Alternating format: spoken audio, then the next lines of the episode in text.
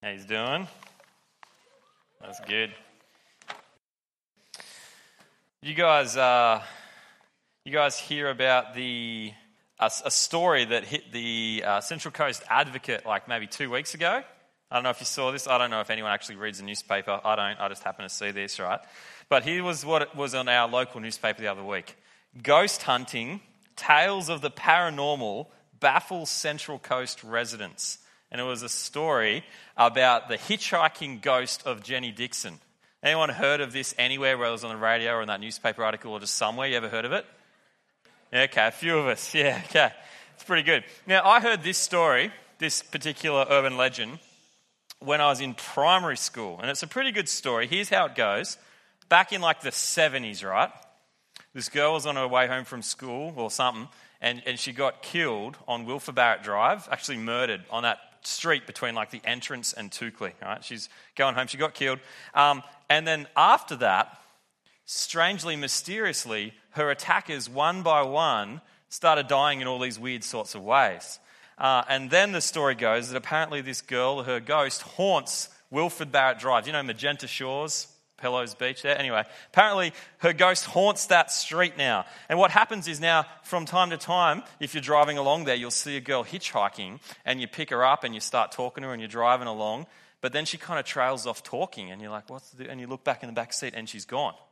And like the car never stopped, the, the doors never opened, the, the seatbelt's still clipped together. She's just disappeared. And it's like, what? And so that's how the story goes. but as far as I can tell, it is just a story. I've never actually met a genuine witness who's actually seen this happen. These stories kind of go around. Someone has met someone who met someone who heard this happen to them or their uncle or whatever. Anyway, that's the story of the ghost of Jenny Dixon Beach, right? But here's what our local newspaper, the Express Advocate, managed to find regarding this amazing story. So this is front page of our newspaper, people. You ready for this? Here's the witnesses. Good friends Julie Baker and Kay Davison, both of Gorokan, swear, yeah, someone's giggling, so, swear they've seen the hitchhiking girl. The year was 2000, so it was a long time ago now. And the women were driving from Gorokan to the entrance to pick up Melbourne Cup tickets, as you do. And it was 7.30 p.m. and they travelled along Wilfred Barrett Drive heading south and they saw the girl just opposite the cemetery. We both noticed her, be- her beautiful dress, Miss Baker said. It was a long white handkerchief dress, and we both commented on it. We'd seen another girl hitchhiking down the road, and so we thought it was dangerous. And when we saw a carload of fellows in a car near the girl on Wilfred Barrett Drive, we thought we should keep an eye on them. And so we slowed down and were, oh, oh, and were almost pulled over, and she disappeared. There was nowhere for her to go. She just disappeared. That's it. Front page of our newspaper. We saw a girl and we lost sight of her and she was gone. And so it must have been the hitchhiking ghost of Jenny Dixon. And so it's on the front page of the Express Advocate. It's pretty funny. The only scary thing about this story, really, is that this was on the front page of our newspaper. 14 years ago, two middle aged women saw a girl, lost sight of her, and went, oh, must have been the ghost of Jenny Dixon. And then that's on our front page. Now, here's the thing. Here's the thing. Many people think that the resurrection of Jesus from the dead is just like one of those urban legends. Someone once met someone who saw something once who thought it was Jesus risen from the dead, and so they told people, and then you know someone wrote it down, and then it got called the Bible. And so here we are today worshiping this guy called Jesus because this big urban legend that just kind of grew. So the question is, did Jesus actually rise from the dead? Now, I don't know if you guys care about this question at all, but let me tell you, let me show you why this question really matters. See, if you're a Christian, if you're a Christian, but Jesus didn't rise from the dead, the Bible says that you're wasting your life. Have a listen to just a few verses on uh, from where Mitch read for us, just uh, in verse 14 in that same chapter. You can pull it up if you've got a Bible with you. Verse 14, Paul says this If Christ has not been raised, our preaching is useless, and so is your faith. If Jesus didn't rise from the dead, Christians are idiots. We may as well be spending our lives trying to convince the world that Santa Claus is real and then one day find out that he's not. That's what Christians are doing if Jesus didn't rise from the dead. But not only that, if you listen to the verse 15, not only are we wasting our lives if Jesus didn't rise, we're liars about God. Verse 15. More than that,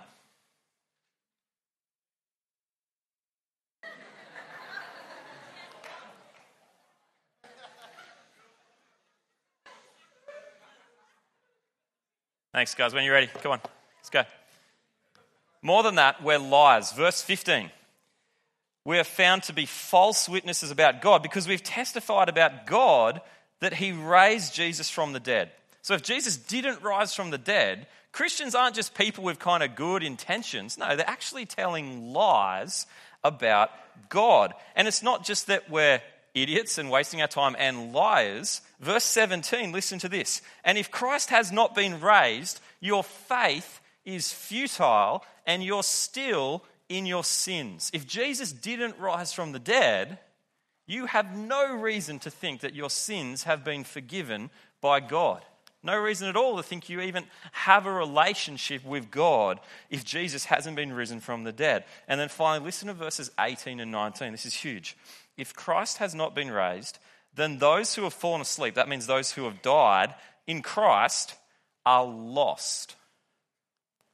If only for this life we have hope in Christ, we of all people are most to be pitied.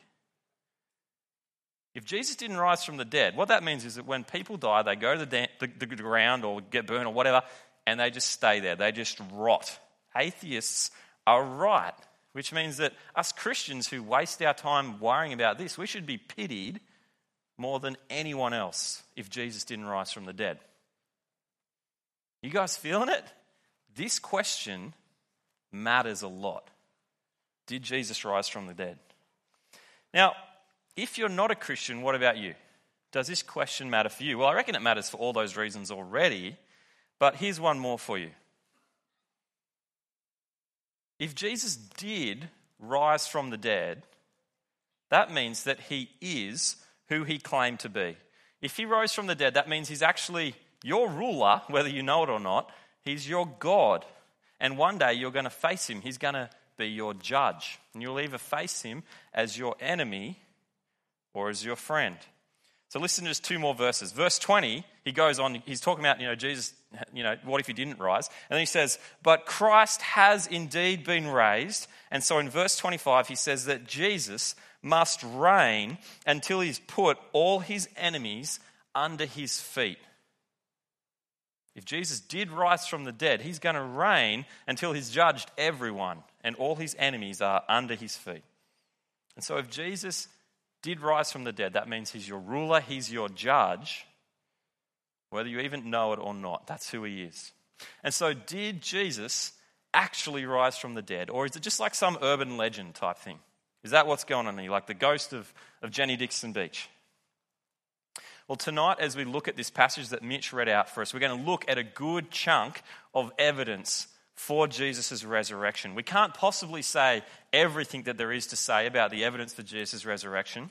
We're going to look at a good piece of it, right? It's going to be a good time. It's going to be huge stuff.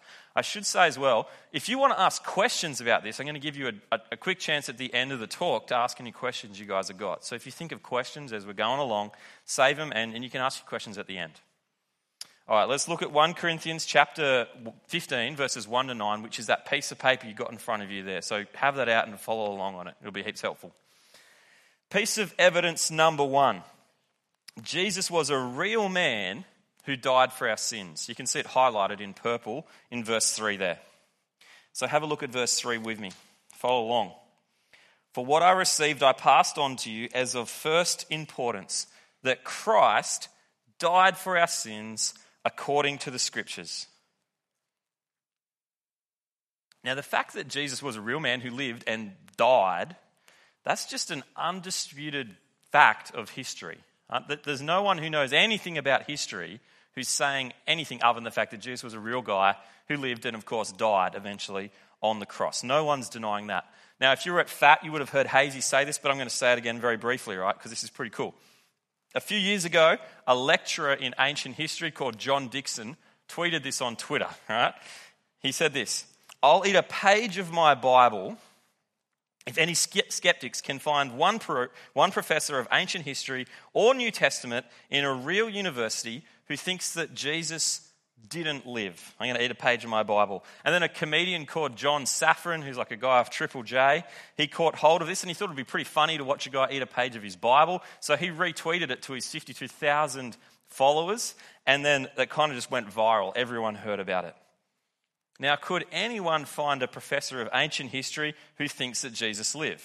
Lived. That didn't live. You get the point, right? Yeah? Well, what happened was people began kind of firing back their responses and saying, What about this guy? What about this guy? He says that Jesus didn't live. But when they, those claims were investigated, the kind of pro, the, the professors we were dealing with weren't professors of ancient history.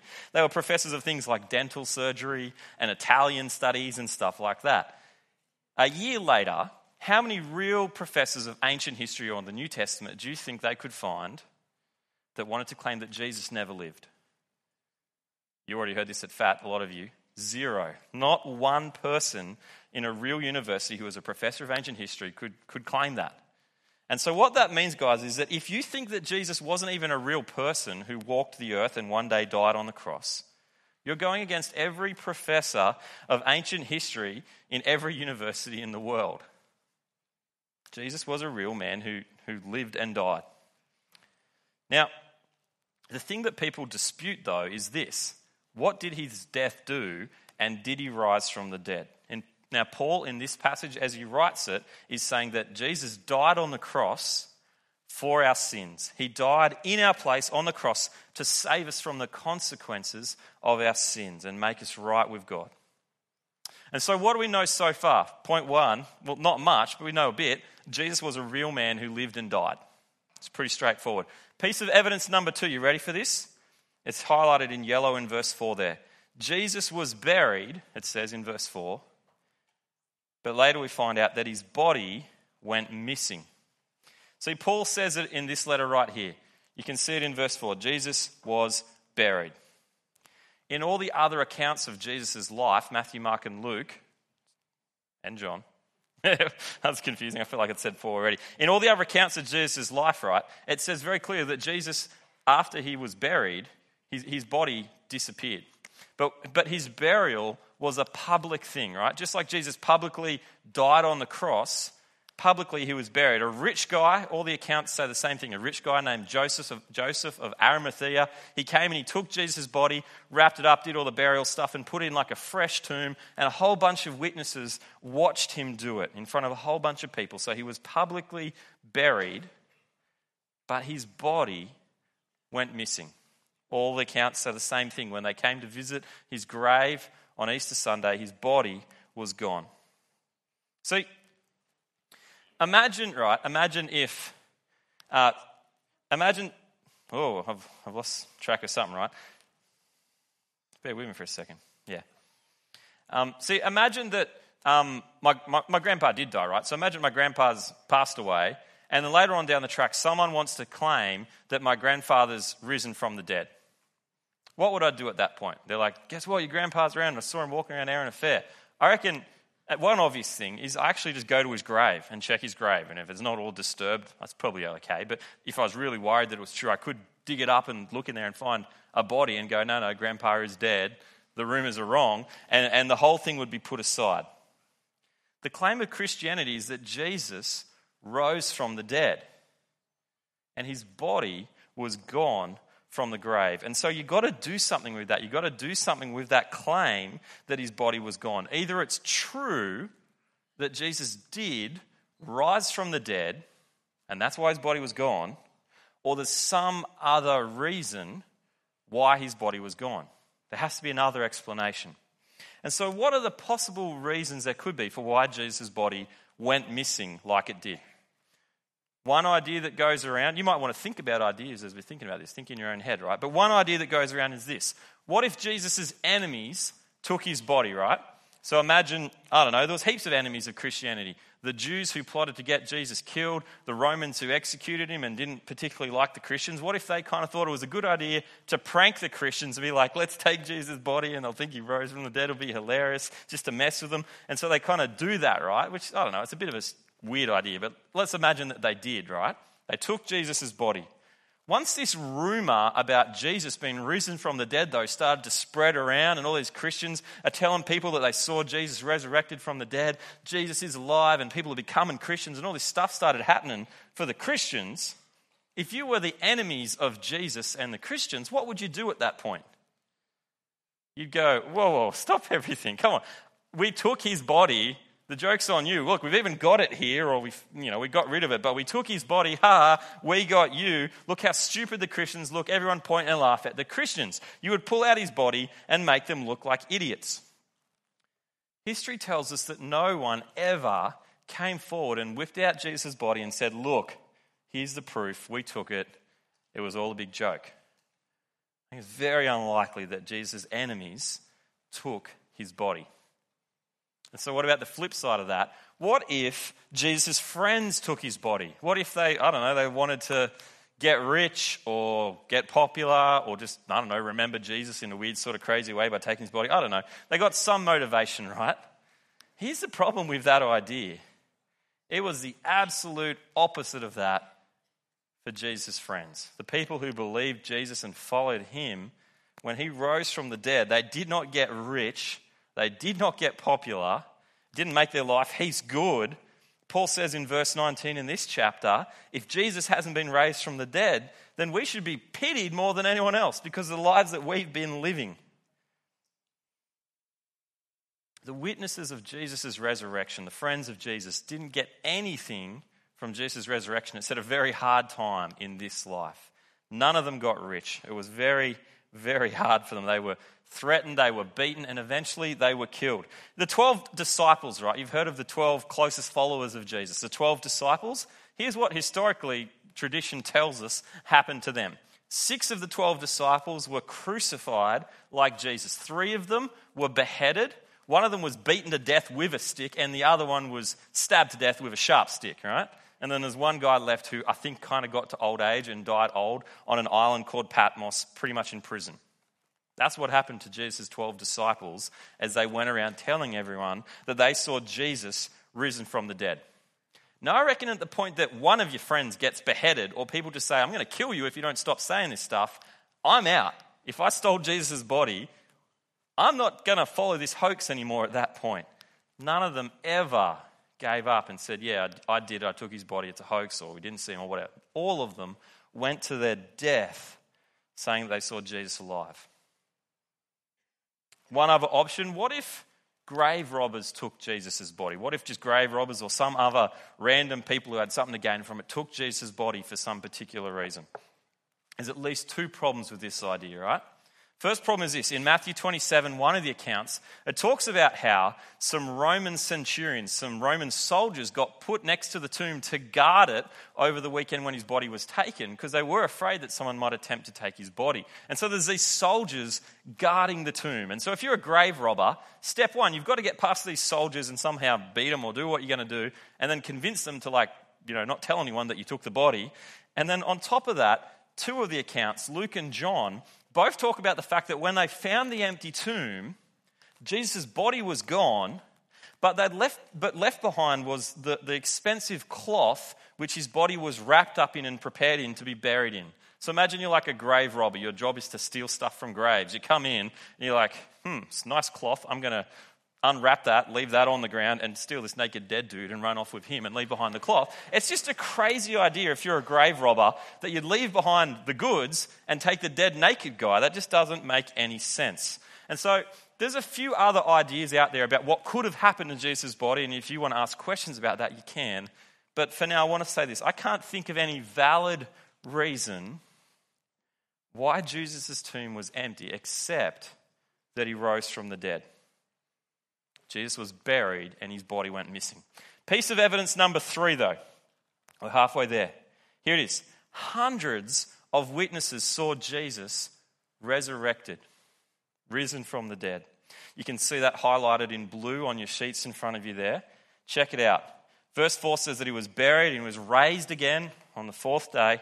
And then in verse 5, it says that he appeared. Now, who did he appear to? Like some crazy people who'd just been I don't know, having a bit of a smoke on something and they saw Jesus appear with Elvis and Bigfoot? No. He appeared to Peter and then to the 12. That's the 12 disciples, the guys that got killed, saying that they saw Jesus alive. And then look at verse 6. This is amazing. Look at verse 6. After that, after appearing to all these different people, he appeared to more than 500 of the brothers and sisters at the same time, most of whom are still living, though some have fallen asleep. And that means that they've, they've died, they've fallen asleep. He appeared to 500 people at once. That's amazing. When Paul wrote this letter, 1 Corinthians, you could go around and talk to these people. There was people walking the street who hadn't seen Jesus resurrected from the dead. Which means, guys, it means a few things really clearly. Firstly, it means that firstly, it means that this couldn't have been just some crazy hallucination. He appeared to multiple people in multiple places at different times. And one time, he even appeared to 500 people at once. 500 people don't together have a crazy hallucination. Like, we're not all going to see the same crazy thing. Maybe we could inject some drugs into the room, but I can't make your brains think you saw the same thing as me right now. Like, it's just crazy that this could be a hallucination. It's not one big mass delusion together. Secondly, though, it means that this can't be an urban legend. Someone once knew someone who once saw this guy, Jesus risen from the dead. No. Within the lifetime of this letter, hundreds of people were walking around willing to put their name on this story that Jesus rose from the dead. I saw him. I was there. I put my fingers in the holes in his hands. That's the kind of claims that people are making. You see the difference between an urban legend, like the ghost of Jenny Dixon, and the resurrection of Jesus. Remember that newspaper article? 40 years down the track from when this legend kind of got underway, the best thing that our newspaper could dig up to kind of prove this thing, or just at least just sell some, give away some free papers. I don't know why they're making papers for. But anyway, the best thing they could do was they found two middle aged women from Gorokan who momentarily saw a girl from a distance and then she was gone. They didn't talk to her. They didn't have any reason to believe it was a particular person. It was just a girl in a dress who they lost sight of probably one of you guys dressed up messing with him. Well, that wouldn't make sense, but someone your age 15 years ago messing with him, right? I don't know. It could be anything. With Jesus, hundreds of people saw him and talked to him. And this isn't just strangers who like saw him from a distance, like, hey, is that Jesus? It is. Yeah. Oh, I've lost sight of him. I think it was Jesus. Tell him he's alive, everyone. No, that's not how it went down. He ate with them. He appeared in rooms and talked to them and taught them. Hundreds of them together saw him at one time. These guys can't have just been mistaken. It wasn't just a, an urban legend, and it wasn't a lie. These guys lost everything for this story that Jesus had risen from the dead. This isn't an urban legend. Final piece of evidence for us tonight from this chapter here. Number four, the incredible change in those witnesses. It's pretty amazing. So let me tell you about just two of those witnesses. In verse 5, it mentions Peter, or Cephas is another name for him, right? Peter was an absolute coward. He was just a scaredy cat. He talked big, right? But when stuff went down, he was gone. Jesus is on trial. He's about to get executed, and Peter's kind of watching from afar to see what's going to happen. And like a little slave girl sees Peter, and she's like, hey, don't you know Jesus? Are you one of Jesus' friends? And he's like, No, little slave girl, I'm not. And he denies Jesus three times. I don't know who that man is. I don't know what you're talking about. I've got nothing to do with Jesus. He's just a coward. I wonder if we'd be kind of similar, though, in that same situation.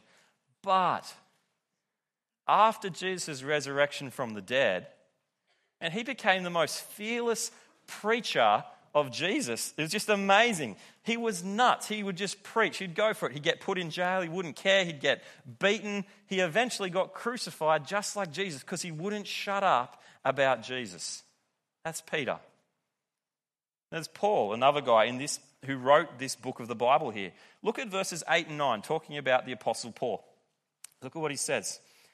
Verse 8 And last of all, he appeared to me, also as one as to one abnormally born.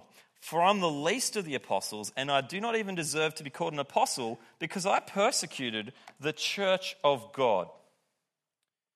Before Paul met Jesus resurrected from the dead, right?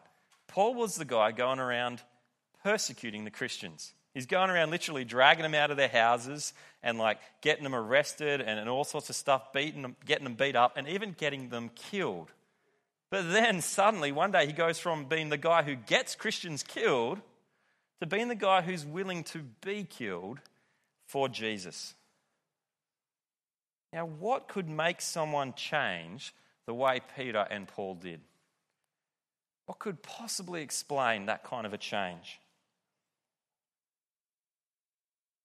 I only think of one thing coming face to face with the risen Lord Jesus, resurrected from the dead, and going, Wow, I get it. I know who you are now, Jesus. You really are the one who died to save us. You really are God's King.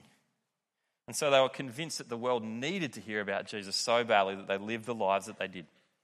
It's an amazing transformation. Here's the four things we've seen tonight, right? The evidence for the resurrection. Number one, Jesus was a man who, who lived and died. Pretty standard. Number two, Jesus was buried, but his body did go missing. Number three, hundreds of witnesses saw Jesus risen from the dead. And number four, the incredible change in those witnesses. That's what we've seen so far. I reckon it's pretty compelling stuff. But I want to throw to you guys just for a little bit. Oh, I don't want to spend ages in here. But do you guys have any questions you want to ask before we finish up? And then you can ask more questions just to me out there if you want, or someone else if you don't want to stick up your hand now. But have you got any questions? No questions, dumb or rude or anything like that? Yes. Go for it. How do we know his body went missing? Um, uh, we're basing that on the accounts that say it. So just like this one, sorry, you're right. This verse doesn't say, this chapter of the Bible doesn't say that his body went missing. But if you read Matthew, Mark, Luke, and John, which are the accounts of his life, all four of them tell the same thing that he was buried. Three days later, they went to the tomb, body's gone, what's going on? And then the story unfolds from there. He starts appearing. So we're basing that on the accounts themselves, which claim this thing. And then, and so, yeah, that, that's pretty much it. Yeah. Um, yeah. Other questions? Yeah, go for it. Hmm. Yeah. So the, the very fact that we're sitting in a room of 350 people talking about a guy called Jesus who rose from the dead alongside billions of people worldwide today suggests that there was probably something to this at the time. Like, I could go home tonight and just write on Facebook, guess what? My grandpa resurrected and turns out he's God. Everyone follow me. I don't reckon it's going to get very far. Christianity was very different to that. In, in the face of incredible adversity and persecution, this thing just grew. And I take it that's because no one ever said, wait a second, his body's right here. Or look, here's his great, you know, etc. Yeah. And, I, and more than just a body missing, they witnessed face to face this guy walking around. I think if they just went, his body's gone, whoa, and then Jesus never appeared, it probably wouldn't have got very far either. It would have just been like, oh, dogs took it, you know, who knows. Um, but witnesses of him walking around. Other questions?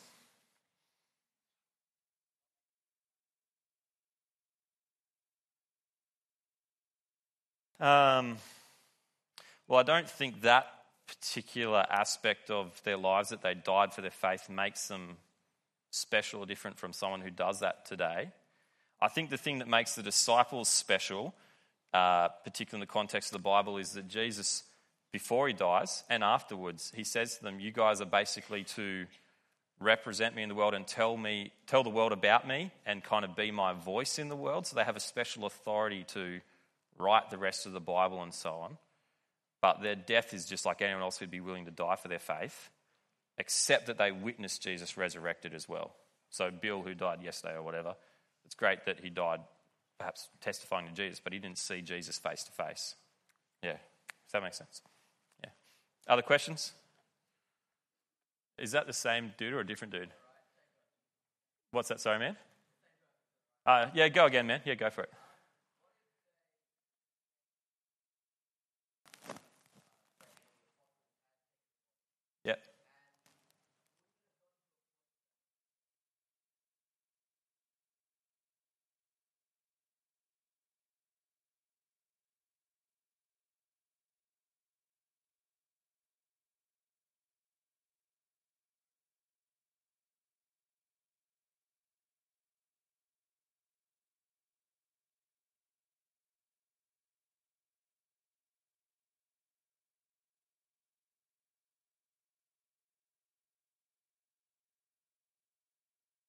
Yep, okay. Um, I don't know if I could answer all that because I don't know how well I heard everything you said, but I'll say some stuff. And we can t- definitely talk more as well after. Um, but um, like, I can't whip out a document that says this apostle died in this particular way by testifying to Jesus, right? But a common thing that was happening as the church began to grow in the New Testament was that the Romans who are kind of overseeing, running the country, are sitting there and they're like, we don't like this thing. And they effectively used to put a thing to the Christians where they would say, um, if you just say the right stuff, say that you worship the other gods, not Jesus, our, our Roman gods, blah, blah, blah. If you basically just give us lip service and say what we want you to say, whether you even believe it or not, type thing, we just want you to kind of toe the line. That's what Christians were being told after Jesus died. So it wasn't like, if we catch you in a lie, we're going to kill you. It was more like, dude, just say the right thing and we're not going to beat you up anymore. They're like, nah, we believe in Jesus. That was kind of the tone of their persecution. So I don't know that the Romans necessarily would have tracked them down and killed them for lying. It would have been more of a case of we want you to shut up and stop preaching these things. You can read in, in a book called Acts, which is what happens to the apostles. You can read about how they get locked up in prison, and, and the authorities, the Roman authorities, say to them, If you just stop doing what you're doing, stop preaching, we won't kill you. And instead, instead of being like, okay, you got me, I'll stop preaching, let me out of prison, and even just do a sneaky, ha I'm preaching now. They didn't do that. He was like, nah, I'm not going to stop preaching. Jesus is who I'm claiming him to be. So, Eve, so that was the kind of the tone of the persecution. It was, shut up and we'll stop persecuting you. And they were like, no.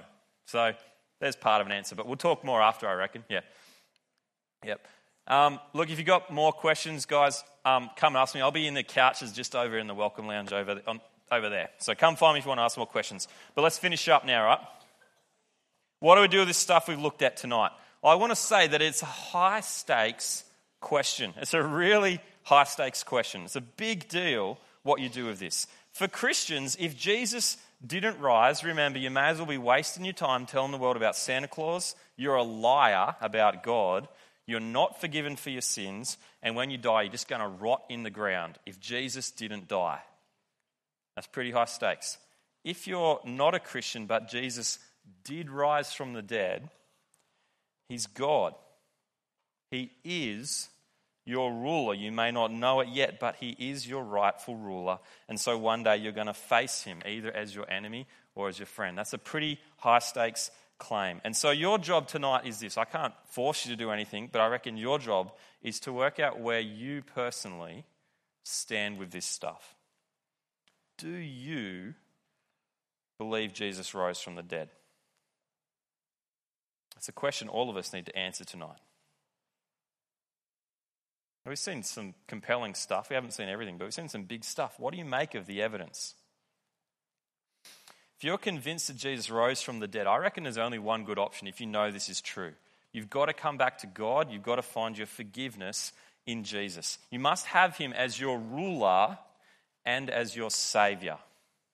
That's what a Christian is someone who has Jesus as their, their ruler, their King, and their Savior, the one who died for them on the cross. Now, I've met people, right? Get this. I've met people who, who fully know that, Je- um, some of you are here, who know that Jesus rose from the dead. They know who he is, but they refuse to become Christians because they know what it's going to cost to follow him. But, guys, I've got to say, it's worth it. It will cost you to become a Christian, but it's overwhelmingly worth it. To know that Jesus is legit, that he really is God, that he rose from the dead, right? To know that and not become a Christian is like it's like standing in the middle of train tracks with a train bearing down on you and just kind of going, closing your eyes, sticking your arms out, and being like, I'm just going to push this train out of the way. I'll be fine. It's just a ridiculous thing to do to think that you'll be fine if you know that Jesus is who he claimed to be. There's no reason good enough to stop you from becoming a Christian if you know that this is the case. Now, maybe, maybe you're worried about sin in your life and you're like, well, I don't know how to deal with that. That's the point of Jesus. He died to save you from your sin and he'll help you to change. Maybe you don't know everything there is to know. You've got questions still that you need to get answered. Well, that's okay, but you can afford to work some stuff out along the way. You don't have to know everything there is to know about being a Christian to become one. You need to understand that He really is God, that He rose again, and that he died for your sins. Have him as your ruler and have him as your king, and you can work the rest out along the way. Now, God, I'm going to give you a chance to become a Christian now if you want to do that. And it's not something that you have to do in a room and pray in a certain You can become a Christian anytime you want. What matters is the business you do between you and God. But it's as simple as this it's, it's, it's asking God to be your ruler and your Savior, asking Jesus to be your ruler and your Savior. So here's what I'm going to pray I'm going to pray three things sorry. Jesus, I'm sorry for my sin. Thank you. Thank you for dying for me and rising again. And thirdly, please, please be my ruler from here on out. I'm going to pray that. If you want to make that your prayer, I reckon that's a good way to tell God that you want to follow him and be a Christian. So let's pray. Everyone, close your eyes, and um, if you want to pray with me, just pray in your own head. Jesus, I'm sorry for my sin and the way I've treated you and treated others. Thank you for dying for me on the cross and rising again.